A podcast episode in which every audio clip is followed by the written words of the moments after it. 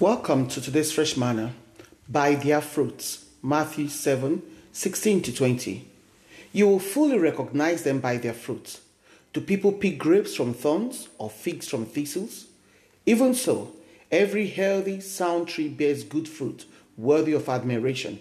But the sickly, decaying, worthless tree bears bad, worthless fruits. A good, healthy tree cannot bear bad, worthless fruit nor can a bad diseased tree bear excellent fruit, worthy of admiration. Every tree that does not bear good fruit is cut down and cast into the fire.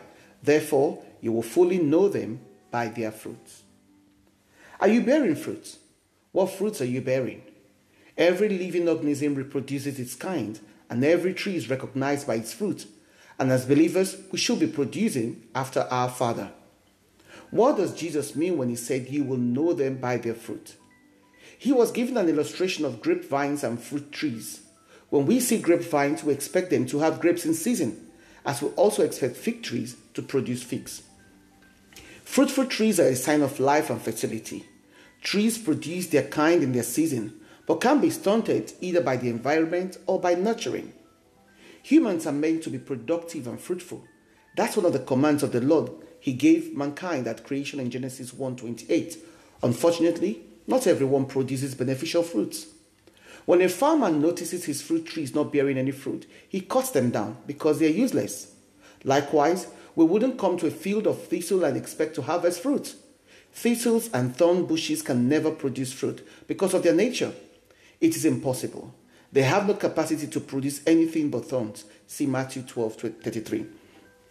Believers glorify God and identify themselves with Him by producing spiritual fruits which include good works as expression of our action that reflects our hearts.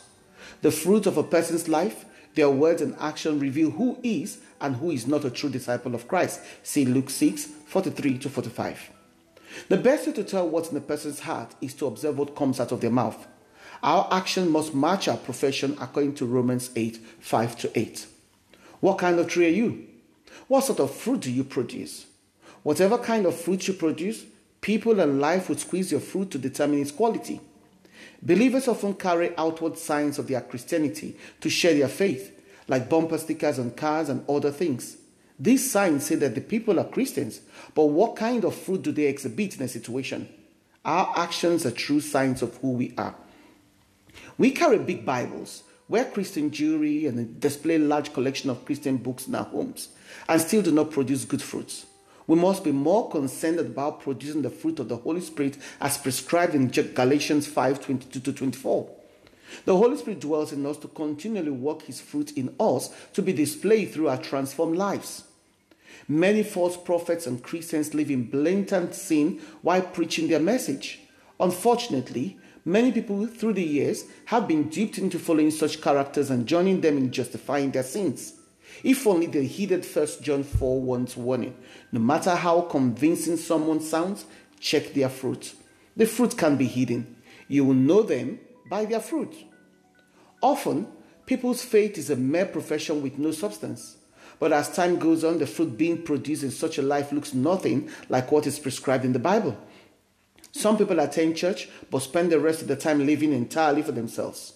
Some may rise to prominence, even teaching or preaching, writing books, or dominating the media, but the fruit of their life belies their words, according to Matthew 24 24. We see and hear some Christians, and the first question in our mind is, What Bible are you reading? Which God told you that? Examine fruit, examine your fruit regularly. If any is diseased or rotten, ask the Lord to prune you, to start producing new and real fruit, and He'll gladly do so.